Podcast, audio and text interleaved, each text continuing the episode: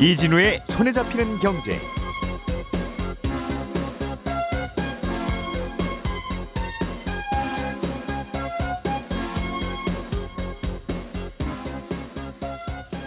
안녕하십니까 이진우입니다. 정부가 최근에 발표한 부동산 대책 중에 상생 임대주택 제도라는 게 있습니다. 간단히 말하면 직전 계약보다 임차료를 5% 이내로 올린 집주인에게 세금 혜택을 준다는 건데요. 그런데 단순하게 이 조건만 맞추면 되는 게 아니라 여러 가지 복잡한 요건들이 좀 맞아야 됩니다. 그래서 오늘은 상생 임대인이 되려면 구체적으로 어떤 조건을 갖춰야 되는 건지 혹시 현실과 충돌하는 점은 없는지 들여다보겠습니다. 최근에 한국전력이 적자를 메우려고 채권을 계속 발행하고 있는데 이 채권을 찾는 투자자들이 많아지고 있다는군요. 그러다 보니까 다른 기업들이 발행하는 채권의 인기는 또 상대적으로 시들고 있습니다. 요즘 회사채 시장에 예, 일어나고 있는 일들 어, 좀 들여다보겠고요. 미국의 바이든 대통령이 기름에 붙는 세금 유류세를 깎아주기로 했다는 소식 또 간단하게 들어보겠습니다. 6월 23일 목요일 손에 잡히는 경제 시작합니다. 우리가 알던 사실 그 너머를 날카롭게 들여다봅니다. 평일 아침 7시 5분 김종배의 시선 집중.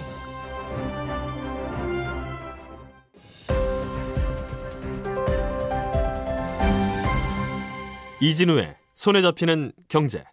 예, 오늘도 김현우 소장, 박세훈 작가, 한국경제신문 이슬기 기자 세 분과 함께 경제 뉴스들 정리해 보겠습니다. 어서 오십시오. 네, 안녕하세요. 자, 김현우 소장님, 네. 음, 상생 임대인이라고 해서 네. 어, 임차료, 그 전월세겠죠. 네. 월세의 경우에도 뭐 이런저런 복잡한 계산법이 있으니까 어쨌든 그렇습니다. 5% 이내로만 올리든가 아니면 안 올리든가 하는 경우에는 네. 혜택을 주기로 했는데 네. 이게 이 방금 말씀드린 임차료만 가지고 그럼 안 올리면 되겠구나 하는 게 아니라 네. 굉장히 복잡한 조건이 있어야 돼서 그렇습니다. 자칫하면 좀 혼란이 좀 있을 것 같더군요. 맞습니다. 예. 뭐 다 조심을 하셔야 될 부분들이 있는데요. 음, 그 네. 혜택을 주는 게 이제 집주인이 그 집을 팔 때 양도세를 비과세 해주는 건데 음. 그 양도세 비과세를 그럼 언제부터 받을 수 있는 거냐라는 질문이 각종 커뮤니티에 굉장히 많이 올라왔어요. 예. 그러니까 예를 들어서 어, 지난달에 계약을 체결을 했는데 5% 이내로 음. 어, 상한 5% 이내로 계약을 갱신을 하고 이번 달에 그럼 집을 팔 수 팔면은 음. 양도세 비과세 혜택을 받을 수 있는 거냐? 예. 아, 안 됩니다. 그러니까 이 상생 임대인의 조건 중에 예. 임대료 조건도 있지만 음. 그 조건 중에 하나를 보면 어, 상생 임대차 계약 네. 그러니까 5% 이내로 계약한 이 계약 후에 2년을 유지해야 된다는 조건이 붙어 있어요. 그 내가 임차료를 싸게 네. 매겨준 그 세입자가 네. 끝까지 최소한 2년은 살고 나가시는 걸 보고 나서 집을 팔아야지 그렇습니다. 내가 중간에 집을 팔든가 네. 아니면 그분이 중간에 어떤 사정이 있어서 나가든가 하면 안 된다. 안 됩니다. 나가셔도 안 됩니다. 만약 그렇다면 네.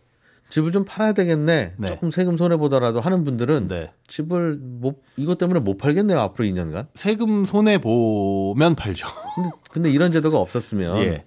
이러나 저러나 마찬가지니까 얼른 팔자고 했던 분도 그렇죠. 2년만 참으면 양도세 비과세 양도세 비과세가. 되는데 네. 그러면 또 매물 들어가는 효과도 부작용일 것 같고 맞습니다. 중간에 세입자가 아이 저 어떻게 직장이 이렇게 돼가지고 먼저 좀 나가야 되겠습니다 하면 예전에는 어쩌지 그럼 그렇게 하세요 다음 세입자 좀 잘 맞춰 봅시다 하면 되는데 그렇죠. 복비만 좀 부담해 주세요 네, 하고 이제는 절대 안 됩니다. 절대 안 됩니다. 무슨 말씀이세요? 나가시면 안 말씀이세요? 됩니다. 저 세금이 얼마나 차이 나는데요? 그렇죠. 안 돼요, 안 돼. 그래서 이런 이것 벌어지는 거네요. 네, 이것 때문에 계약을 갱신할 때 묵시적 계약 연장이냐 아니면 재계약 체결이냐가 굉장히 중요해질 수 있습니다. 아, 일 1차 계약이 끝나고 나서 보통 아무 말도 없으면 묵시적으로 계약이 연장이 되는데 그러면 세입자가 아무 때나 나갈 수 있습니다.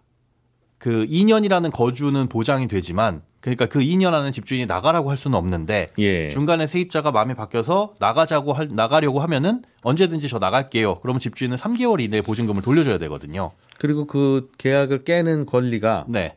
어, 임차인에게 있습니다. 그렇죠. 세입자에게. 묵시적 갱신이 되면 세입자한테 있고 그렇습니다. 묵시적 갱신이 아니라 같은 조건으로 그냥 연장하는 겁니다. 똑같은 결, 결과지만 그렇습니다. 그런 오감이 있었으면 네. 집주인 허락이 없으면 못 깨는 못 거고. 가는 겁니다. 집주인이든 세입자든 둘 다 2년은 무조건 지켜야 되고 세입자가 사정에 의해서 나간다고 했을 때 집주인이 보증금을 돌려줄 의무는 없기 때문에 예. 그냥 보증금을 안 돌려주면 그만이거든요. 그러면 음. 이 2년 동안 계약이 유지가 되는 거고 예. 어, 그렇기 때문에 앞으로 만약에 집주인이 상생 임대인 혜택을 받을 생각이 있다면 네. 반드시 임대차 계약 기간이 끝나기 2개월 전에 세입자에게 재계약을 체결하자. 음. 아니면 뭐 임대료를 어떻게 할 것이냐 네. 얘기를 해야 되고 예. 뭐 계약서를 새로 쓰거나 음. 아니면 그대로 뭐 연장을 하거나 해서 재계약이라는 것 묵시적 예. 계약 연장이 아니라 재계약이라는 점을 하나 찍고 넘어가야 집주인 입장에서 는 안전해지는 거죠. 아. 이 문제가 생길 수가 있습니다. 그 예전에는 그게 뭐 아예 그 내가 깜빡 잊고 서로 연락 못해서 묵시적 연장 됐네 그렇죠. 하더라도 네. 뭐별 문제가 없고 없었죠. 어, 중간에 또 세입자가 나간다고 하면 뭐 맞춰주면 되니까 기껏해야 소액의 서- 어, 다툼일 텐데 네. 지금은 이게 뭐 자칫하면 몇 억이 왔다 갔다 하는 그럴 수 있기 때문에 이제 집주인도 조심을 할 거고 세입자분들도 이에 대해서 생각은 해 두셔야 됩니다. 그래서 두 번째 연장을 하게 될 때 또 이게 두 번째 연장을 할 때 뭐 계약 기간을 단축하거나 이런다고 하더라도 무조건 이 법에서는 2년을 유지를 해야 된다라고 돼 있기 때문에 끝까지 예 상생 임대차 계약을 체결 후에 2년 이게 조건입니다. 그러니까 집주인 그 입장에서는 사이에 내가 집을 팔아도 안 된다는 거죠. 안 됩니다. 내가 집을 팔건 세입자가 중간에 나가건 그 어떤 일이 있어도 2년이 유지가 돼야 되기 때문에 왜 매물을 줄이는 일을 하죠? 어, 여기까지는 생각을 못 하신 것 같아요. 맞죠. 네. 어. 그래서 세부안이 좀 나와서 요거 요런 건 보완이 되어야 안 그러면 이게 어차피 출발이 네. 세입자 보호를 위한 것에서 출발을 했잖아요. 네. 어, 그런데 이게 애매하게도 이렇게 발목을 잡아버릴 수 있기 때문에 음. 요런 것도 고민을 해가지고 좀 개선을 해야 되지 않나 싶습니다. 예.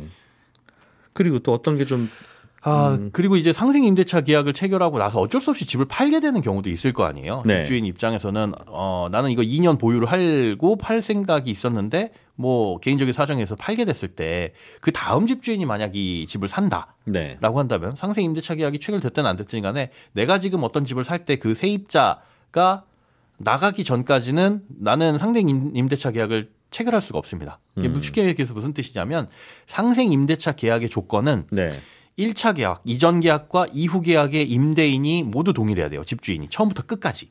그리고 그 앞뒤가 다 2년씩이어야 되는 건가요? 아닙니다. 앞에는 1년 6개월 이상이면 됩니다. 예. 어, 최소한 그러니까 1년 6개월 이상은 임대차 계약을 맺고 음. 재계약이나 뭐 계약 연장을 어쨌든 할 때 뒤에 계약은 2년 이상을 유지를 해야 된다. 음. 그러니까 앞에 계약 1년 6개월을 둔 건 이걸 편법으로 1년만 딱 계약하고 어, 이 상생 임대한 계약, 상생 임대인 계약을 체결해가지고 음. 양도세 비과세 혜택을 받으려는 그 편법을 막기 위해서 최소한 1년 6개월은 둔 건데 그 말인 즉슨 이제 앞으로 집을 살때 에, 세입자의 남은 자녀 계약, 계약 기간이 네. 1년 6, 뭐 좀 길다. 음. 2024년 12월 말일까지 한번 계약갱신을 체결을 해야 되는데 그러니까 거기에서 지금 집을 살때 네.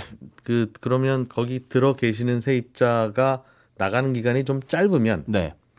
좀 오래 예를 들면 그게 언제까지 해야 되나요? 그러면 어, 계산을 역산으로 해보면 역산해 보면 1년 6개월이 내 거여야 되니까 예, 맞습니다. 그러니까 내가 아니죠. 나가고 난 다음에 새로 한번 계약을 체결을 해야 되고. 그러니까 내년 6월까지 내년 6월까지네요. 음, 2024년 말까지니까 네. 2024년 말까지 내 이름으로 된 계약서를 두 장 써야 된다는 써야 거- 됩니다. 써야 된다는 거잖아요. 맞습니다. 그리고 앞에 있는 거는 1년 6개월 이상 유지되고 나서 새로운 계약서를 써야 되니까 그렇죠. 내년 6월 이전에 끝나야, 지금 끝나야. 새로 집을 살려고 하는 분은 들어있는 세입자분이 내년 6월 이전에는 끝나야 근데 그 조건도 예. 그럼 그 첫 번째 계약을 1년 6개월 유지한 다음에 새 계약을 써야 되는데 그건 이제 세입자가 그렇게 해줄 것이냐. 아, 그런 그렇지 않으면 있죠. 그 집은 사면 안 되는 안 되는 집이 똑같은 집이니까 꼭, 꼭 그런 집만 사야지 그렇죠. 안 그러면 다른 집을 사서는 상생 임대인이 안 되니까 예, 상세 임대 딱지를 못 붙이는 집이니까 그런 아. 것들도 이제 고민을 해 가지고 집을 사거나 팔거나 세입자 만기 6개월 남은 집은 프리미엄 많이 올라가고 그러겠네요. 아시는 분들 사이에선 프리미엄이 붙겠죠. 근데 이런 거를 모르는 분들은 어떻게 합니까? 집을 사는 분들이나 임차 임대 임, 임차인이야 큰 차이는 없습니다만 네. 집을 사서 임대하시는 분들이 오늘 말씀해 주신 이 상황을 모르면 그렇습니다. 그게 문제예요. 사실은 이게 좀 복잡하기 때문에 뭐 다주택자 분들한테도 상생 임대인 혜택을 준다라고 했는데 어제 말씀드린 것처럼 예. 그 상생 임대인 딱지가 붙은 그 집을 팔 때만 양도세 혜택이 주는 거니까 음. 나는 뭐 세 채 중에 한 채, 한 혹은 두 채 하나만 이렇게 해 놨어라고 했을 때도 좀 복잡한 상황이 생길 수가 있는 거고. 음. 네 그리고요 예, 그 다음에 요 상생임대 주택을 그럼 나중에 어떻게 확인을 할 것이냐. 음. 요거는 이제 신고서를 작성한 다음에 해당 주택에 대해서 직전 임대차 계약서하고 이제 상생 임대차 계약을 맺었다라는 그 임대차 계약 전후 계약서를 제출하게끔 되어 있습니다. 음. 그래서 관할 세무서에 그걸 제출하면 세무서에서는 어, 행정 정보, 정보망을 통해 가지고 그걸 확인하고끔 되어 있어요. 예. 그러니까 행정 정보망이란 건 뭐냐면 우리가 주민센터에 그 확정일자 받게 되면 임대차 계약서 제출하잖아요. 예. 그게 이제 보관되어 있고 그걸 확인하게 되는데 문제는 전세라면은 확정일자 받을 때 임대차 계약서를 낼 것이고요. 음. 그다음에 그 전월세 신고제 요 대상이라고 한다면은 의무적으로 내야 되니까 그러면 또 확인이 됩니다. 그런데 음. 전월세 신고제 임에도 뭐 신고를 안 했거나 아니면 월세 같은 경우에 지방 월세 같은 경우는 이건 확정일자를 안 받을 필요가 없는 경우도 있잖아요. 안 받은 게 위법이 아니죠. 그렇죠. 예. 그러면은 이제 주민센터에다가 임대차 계약서를 안 낼 텐데 음. 관할세무서는 그럼 나중에 이걸 어떻게 확인할 것이냐? 임대차 계약서 가지고 확인은 하겠지만 사후에 쓸 수도 있는 거니까. 그렇죠. 물론 이제 사문서 위조라는 게 굉장히 큰 범죄이긴 하나 음. 확인을 할 수 있는 방법이 살짝 의문이 듭니다. 이건 음. 이제 관할 세무서에서 알아서 고민하셔야 될 부분이긴 하나 이런 부분들도 좀 남아 있다는 것 그런 것들이 좀 복잡합니다. 아, 많이 복잡하겠는데요. 네. 이거 그냥 내가 임대인일 때, 집주인일 때 예. 전월세 계약을 한번 체결할 때가 있으면 네. 어, 주변 시세 대비 네. 아니면 직전 계약 대비 네. 어, 5% 이하로 올리면 됩니, 됩니다. 네. 만 했으면 이날 리가 없는 건데 그런데 다른 조건들이 있어서 지금은 내가 내가 체결한 임대차 계약서에서 임대인인 거가 1년 6개월짜리 최소한 1년 6개월짜리가 앞에 하나 있어야 되고 그렇죠. 뒤에도 충분히 2년짜리 계약서를 한 후에 네. 그 세입자 2년 사시는 것까지 보고 네. 보내드리고 집을 팔아야 되는 맞습니다. 그런데 새로 들여온 세입자라고 한다면 앞서 세입자 예. 아, 이분이 새로 들어왔다 그러면 계약을 중간에 체결하고 다음에 계약 상생 임대자 계약을 체결하고 그 다음에 무슨 계약갱신 청구권을 쓴다라고 한다면 뭐 6년이 지나갈 수도 있는 거니까 예. 그런 것들도 또 감안을 하셔야 됩니다. 이게 어떻게 하든 그냥 되면 되는 거고 안 되면 안 되는 거라면 이것도 굳이 열심히 알아둘 필요까지는 없는데 어차피 내가 바꿀 수 있는 게 없으니까. 그런데 지금은 보니까 기존 세입자를 어떻게 나가느냐 안 나가느냐를 가지고 네. 굉장히 큰 돈이 왔다 갔다 할 수 있어서 네. 아 이걸 연- 이렇게 굳이 연구를 하게 할 필요가 있었을까 싶은 생각은 드네요. 뭐 아직 확정된 건 아니니까. 7월이나 8월 말쯤에 세부적인 어떤 가이드라인이 나오면 예. 또 안내를 해드리도록 하겠습니다. 예. 이슬기 기자님, 네. 요즘 기업체 시장에서 기업체라고 하면 이제 기업 사채, 회사채 말씀하시는 거죠? 예. 한국전력의 회사채가 인기라면서요? 네, 사실 이게 뜯어보면 굉장히 오묘한 얘기인데요. 한국전력 하면은 공기업이잖아요. 예. 나라가 운영하는 기업이라서 절대 망하지 않는단 말이죠. 그렇겠죠. 그런 기업이 채권을 발행하면 어떻겠습니까? 떼먹힐 일이 없으니까 예. 이자를 덜 주겠죠? 이자가 월- 낮겠죠. 예. 원래라면 수익률이 낮아야 한다는 겁니다.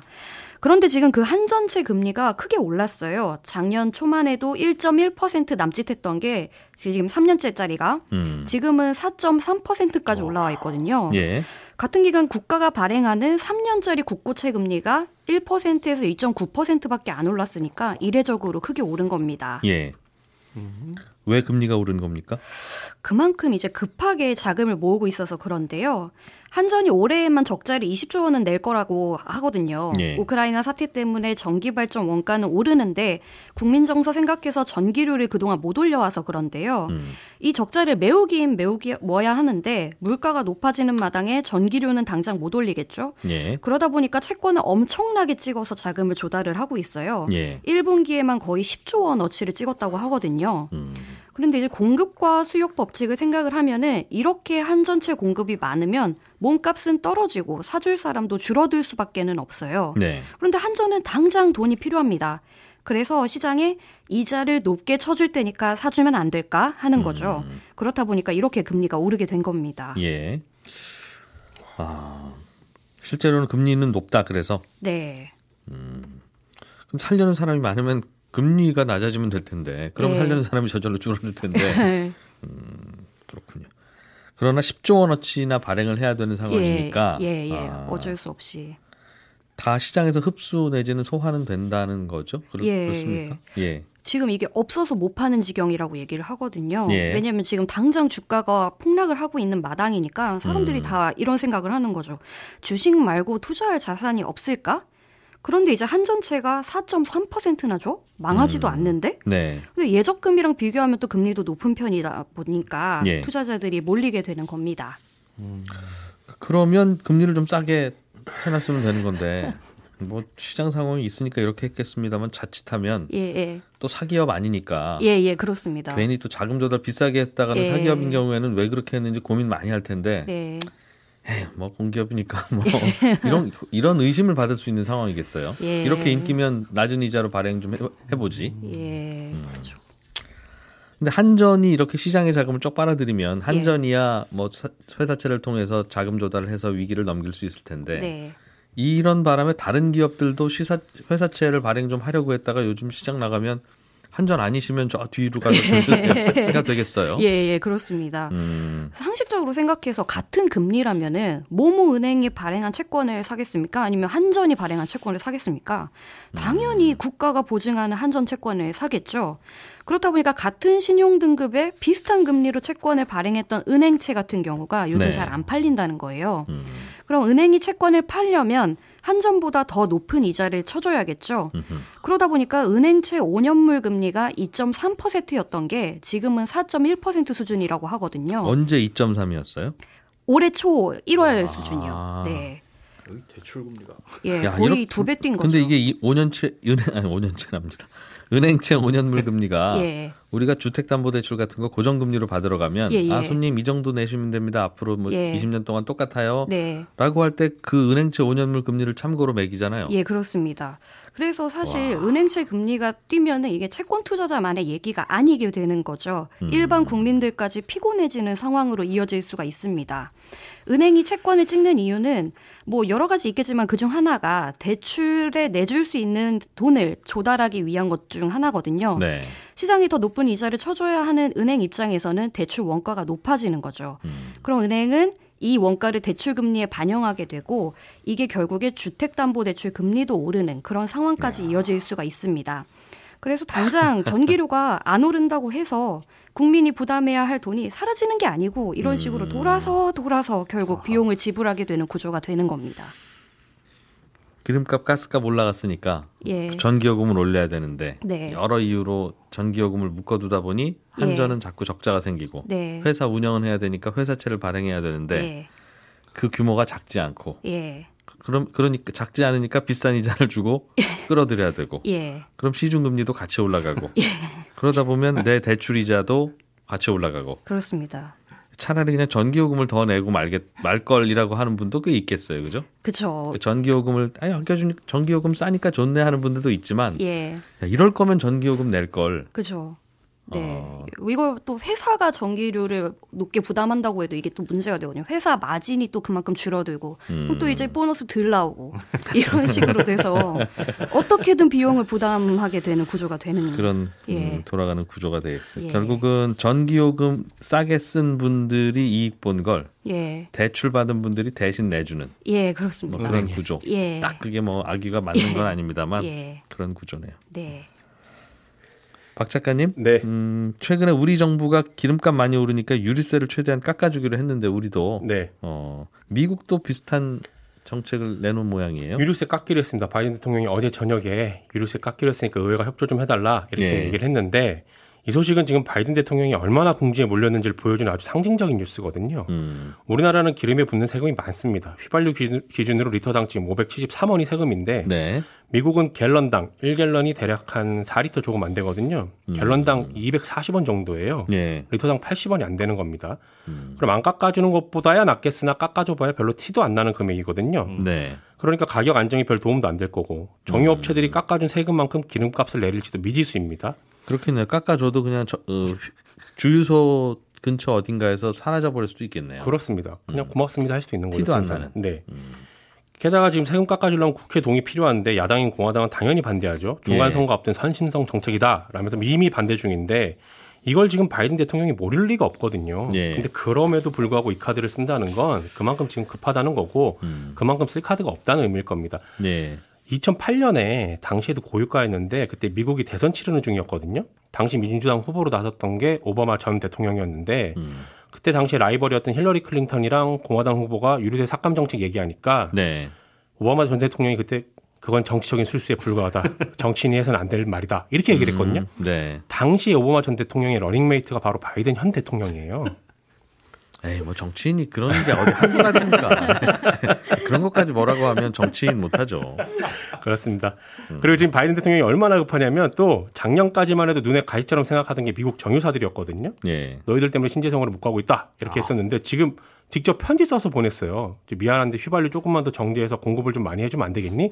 라고 편지 보냈거든요, 직접. 음. 그런데 정유사들은 꿈쩍도 안 하고 있고요. 심지어 쉐브- 쉐브론 회장은 어제 뭐라고 또 공개 서한을 보냈냐면 예. 고유가 사태를 두고 제발 정유사 타령 좀 그만해라. 음. 이렇게 공개적으로 서한을 보내기도 했습니다. 갑이네요.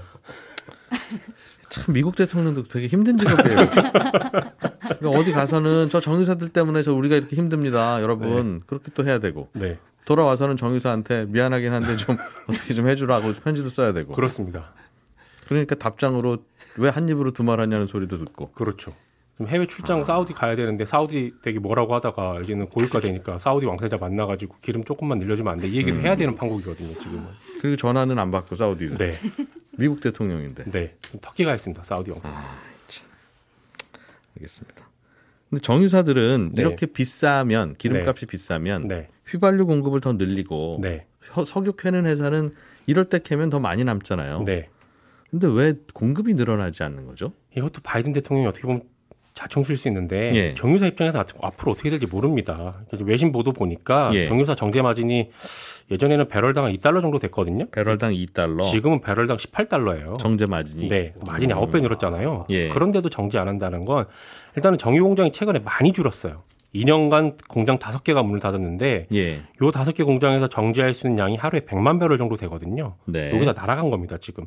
왜냐하면 바이든 대통령이 취임하고 나서 우리는 신재생 에너지로 갑니다. 라고 했고, 음. 전기차 보급도 빨리 늘리겠습니다. 라고 했잖아요. 기름 쓰면 야만인. 그렇습니다. 음. 그러면서 코로나 사태도 벌어지고 하니까 채산상 떨어지는 곳들 정리했거든요. 네. 그럼 지금이라도 늘리면 되지 않을까 싶겠지만, 정유 공장 다시 세우거나 낡은 시설 재보수하거나 하면 그게 다 돈이거든요. 음. 물론 투자라고 생각하고 할 수는 있습니다. 네. 지금 당장이야 바이든 대통령이 휘발유 좀 더 늘려줘라고 한다고 해도 국제 유가 내려가면 언제 어떻게 생각이 달라져서 우린 다시 음. 신재생 에너지로 갑니다 라고 할 수 있거든요. 휘발유 쓰면 또 야만인. 그렇습니다. 어, 말 바꿀 수 있으니까. 그러니 정유 공장 세우려고 큰 돈 투자했다가 머지않은 공장에 아, 머지않은 미래에 공장이 애물단지가 될 거라는 두려움이 큰 거죠.